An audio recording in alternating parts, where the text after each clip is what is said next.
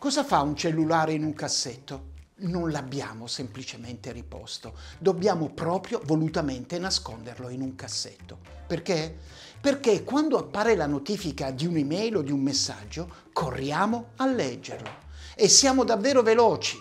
Ci mettiamo in media solo 6 secondi ed ovviamente interrompiamo ogni attività, ogni impegno per leggerlo immediatamente. Succede perché la notifica è la promessa di una novità e ogni novità ci premia con una dose di dopamina, un ormone che genera benessere. E alla promessa di dopamina proprio non sappiamo resistere, ne cerchiamo in continuazione.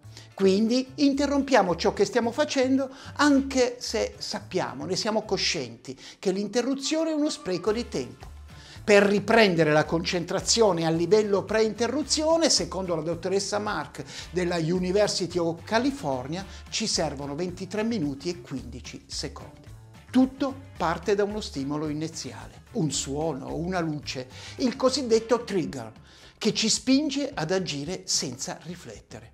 Sul computer o sul telefono compare una notifica e nasce l'impulso a leggere il messaggio, indovinate perché? Per provocare la scarica di dopamina.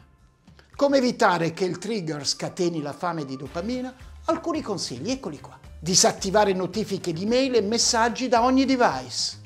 Controllare messaggi e email in momenti predefiniti, ad esempio al mattino alle 10 e alle 12, al pomeriggio alle 15 e naturalmente alla sera. Chiudere i programmi di messaggistica subito dopo l'uso e poi spostare l'icona dei programmi dalla pagina iniziale inserendola in cartelle sulle schermate successive per creare una certa difficoltà nell'arrivare a consultarle.